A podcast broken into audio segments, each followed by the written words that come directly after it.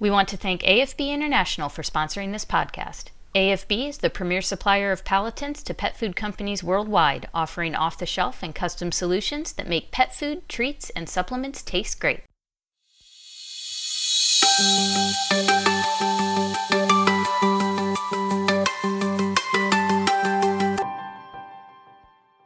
Hello, and welcome to Trending Pet Food, the industry podcast where we cover all the latest hot topics and trends in pet food. I'm your host and editor of Pet Food Industry Magazine, Lindsay Beaton, and I'm here today with Aaron Hobbs, Executive Director for the North American Coalition for Insect Agriculture. Hi, Aaron, and welcome. Hi, thanks for having me. In case you're not familiar with Aaron or NACIA, here's what you need to know. Aaron Hobbs is the first full time executive director of NACIA. Prior to joining the coalition, Hobbs served in numerous capacities, including as president of RISE, a trade association based in Washington, D.C. He has previously served as director of the National Assembly of Sportsmen's Caucuses for the Congressional Sportsmen's Foundation, international trade economist and presidential management fellow with the United States Department of Agriculture's Foreign Agriculture Service, and as a resource economist with USDA's Natural Resource Conservation Service. The mission of the North American Coalition for Insect Agriculture is to encourage positive use of farm insects in North America. NACIA is currently working to improve the regulatory environment in North America and connect its members with industry stakeholders and the knowledge they need to grow. The organization also works to inform key stakeholders about the potential for insects to provide environmentally sustainable, highly nutritious ingredients that can be produced as part of circular and regenerative agriculture. Aaron's position at the coalition makes him the perfect person to dive into the continuing hot topic of insect protein in pet food, which is why I've brought him on today to answer this question Where are we at with insect protein as an ingredient in 2023? Now, Aaron, I want to start out by giving some background on NACIA in case people are not familiar with the organization or haven't come across it yet in the pet food industry. How long has the coalition been around and what role does it play in the insect protein industry?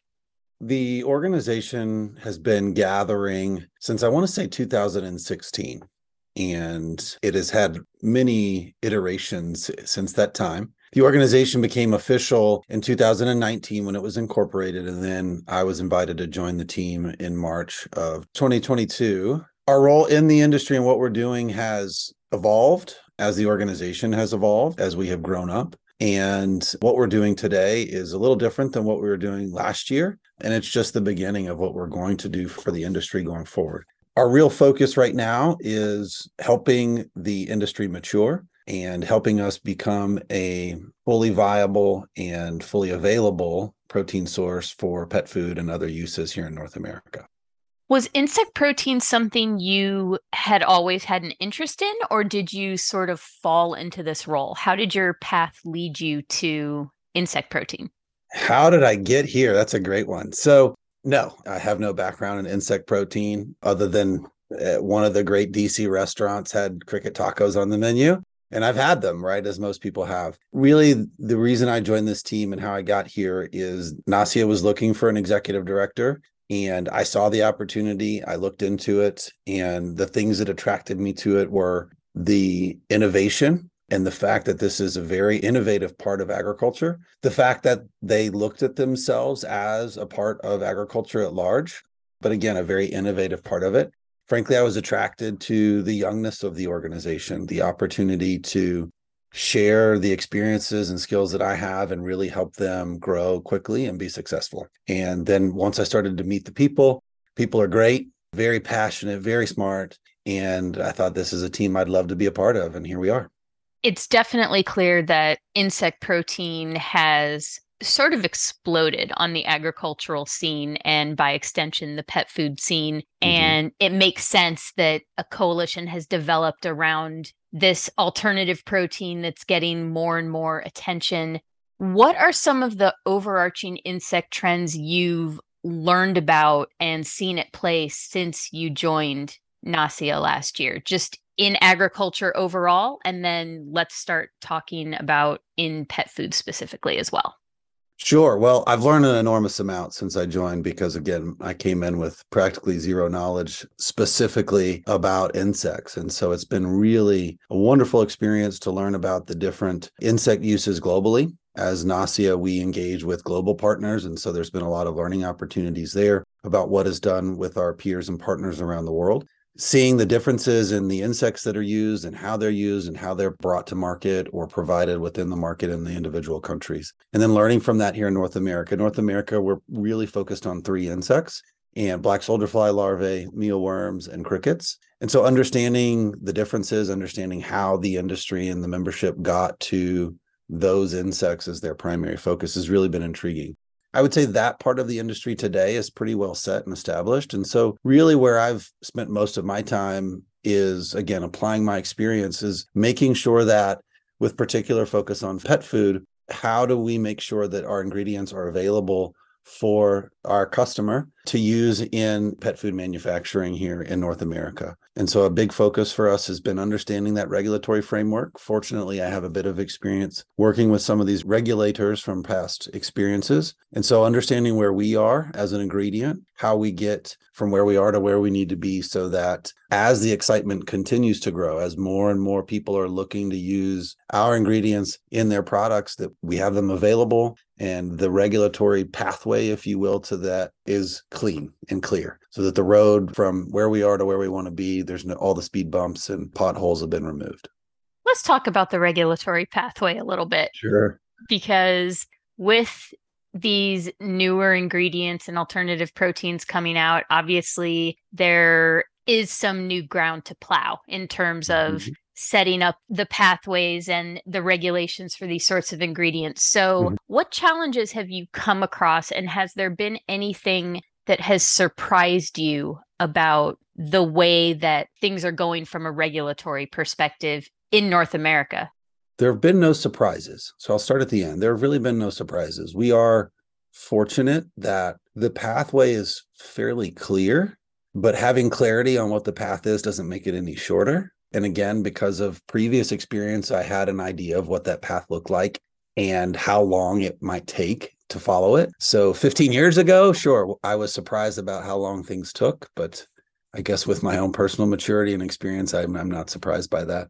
Our biggest challenge has been, frankly, my newness to the organization and the organization as a group working together. And that the coalition has been together for many years, but some of the work that we're doing now requires a different level of engagement than people have been asked of in the past. And so we've had amazing success. I'm super excited about where we are in just 10 months.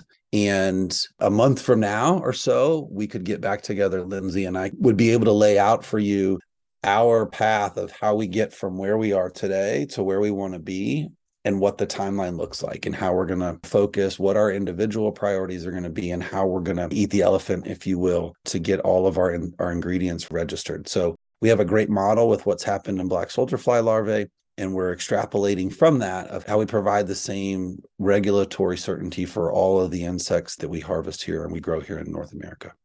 It sounds like your membership is pretty willing to be active and very passionate about what they do, understandably. How has it been working with this particular segment of ingredients? It's still such a growing opportunity in terms of food and pet food ingredients, and mm-hmm. there's a lot of opportunity for them out there. So, how has it been working with a group of people who are so passionate about something that still has so much ahead of it? Awesome. It's been great. It really has been it's just been a lot of fun. Every time there's a need for expertise, focus, time, so that we can move our industry forward, the members are readily willing to give it. You know, they're all extremely busy, as everyone is these days. They're trying to grow their businesses. They're trying to have success within their own company, but everyone is excited. There is a real commitment to the future. The theme that we've identified as NACIA for 2023 is a culture of collaboration. So, really, not only highlighting how collaborative the organization, and the industry already is, but highlighting that and then expanding on it where we can. Understanding that a rising tide lifts all boats. We're all in this together. And there's just a lot of excitement. And it's not just from the current members of NACIA, but also from the industry. So we've had a lot of excitement and some really intriguing conversations within the pet food industry. I happen to have a friend that works for one of the big companies and, you know, super interested in what we're doing and quick to make connections with her team. to further explore, you know, what those opportunities will be in the future. So it's just been a really fun time, lots of energy, lots of excitement. You know, if you come to this industry one morning and you don't have the energy yourself, somebody's going to give it to you, just given all the excitement that currently exists. With all of that excitement in mind, and with this trend moving so rapidly, it seems, in the last 10 months, how have you seen the trends around insect protein kind of further cement themselves in consumer consciousness? And then how do you see the trends evolving in both the larger agricultural space and in the pet food space this year? Big question there. As we continue our work, we continue to have success, we continue to see our ingredient in more and more places and insects used in more and more places. I expect over time, don't ask me a time frame I, I, don't have one but over time a greater normalcy and acceptance of our ingredients. And i would say again there is a lot of interest there's a lot of excitement there's a lot of willingness and desire frankly for the use of insect protein in a variety of use patterns both with pets as well as other animals and even in the human food space. And so i expect that that will continue. Consumer acceptance has not been very honestly a primary area of focus of mine today but I expect as the organization matures and as we get some of our regulatory issues behind us, and we've again gotten that path very clear, we'll start to spend more time understanding that. Our members in particular have a much better understanding of what the consumer landscape looks like. And today, everything that they've said to me, everything that I hear in their conversations, the sky's the limit. So the desire is there, the demand is there, the interest and, and the willingness to use these ingredients is there. And so it's just providing the product is really where we're focused today. Things like sustainability, regenerative agriculture, eco consciousness, these are all huge things that are helping to boost the interest in insect protein. What do you think are some of the top things that insect protein has going for it right now that are really good marketing points that can help sway people who still aren't quite there yet or will help continue to move along the regulatory conversation and get insect protein integrated into the larger ingredient portfolio for foods? You're absolutely right. The sustainability profile and the environmental profile of insects is really exciting. And from a regulatory perspective, my perspective, my opinion on that is there is an understanding and an appreciation for the value that we provide from an environmental and sustainability standpoint. And, you know, the regulatory process, it's not a matter so much of getting people to support the industry, it's just a process, and the process takes time. And so I think there is certainly excitement from our regulators, the ones that I've spoken with personally. They are excited to see this ingredient move through the regulatory process. They're excited to see the other insects get to where black soldier fly larvae is today. And they understand the value that we provide around environment and sustainability. So it's not really a, a point to convince them. I think they get it from my perspective, the customers that we have, they are also excited as well. And they are very interested in how they can utilize insect protein as an ingredient and take advantage of the environmental and sustainability benefits that they provide. And so we've been a part of numerous conversations with the entire feed chain as well as the pet food chain. Where I'm focused today is really understanding what those needs are. What are the questions that our customers are answering of their customers? And then how can we fit into that? How can we be part of the solution for them? And we're starting to build that portfolio or story, whatever word you want to use to say, hey, if your customer is asking for this from an environmental profile, or if you're doing an environmental scoring and you need to meet these metrics, here's how we can be part of that solution for you. And so we're working on all that, trying to pull that together and have that answer, if you will, to our customers so that hopefully be a part of the answer that they have to their ultimate customer. After being involved in insect protein for a little while now, what have you found is the most interesting thing about insect protein to you personally? I love that the inputs for insects are something that is seen as a byproduct in some regards. I love that they can be fed things that aren't as valuable somewhere else. And what we get out of our insects is super high value. To me, it's it's just really cool that our insects, when they're ready to be eaten, whether it's by me or whether it's by the dogs and the cats or whether it's by, you know, cows or whatever, it is a super dense, high value product. And that's really cool. And then to go back, I've had the opportunity to go to a farm where they're raising insects and to see we're getting this super valuable, super premium product on this end with a very different, it looks different. You know, I'm from East Texas, so I grew up around cows and ranching and farming. And to see that we have the opportunity to provide a really high value product into the market to supplement our current food system with a very different environmental profile using very different inputs, inputs that others don't really see value in. That's just really awesome to me, right? We take something of medium to low value and the output of that is super premium, super high value, really nutrient dense. And arguably, as a protein powder, right, in just one form, from my non scientific perspective, doesn't really have a competitor as far as what it provides to people, pets, or animals. That's what I find the coolest.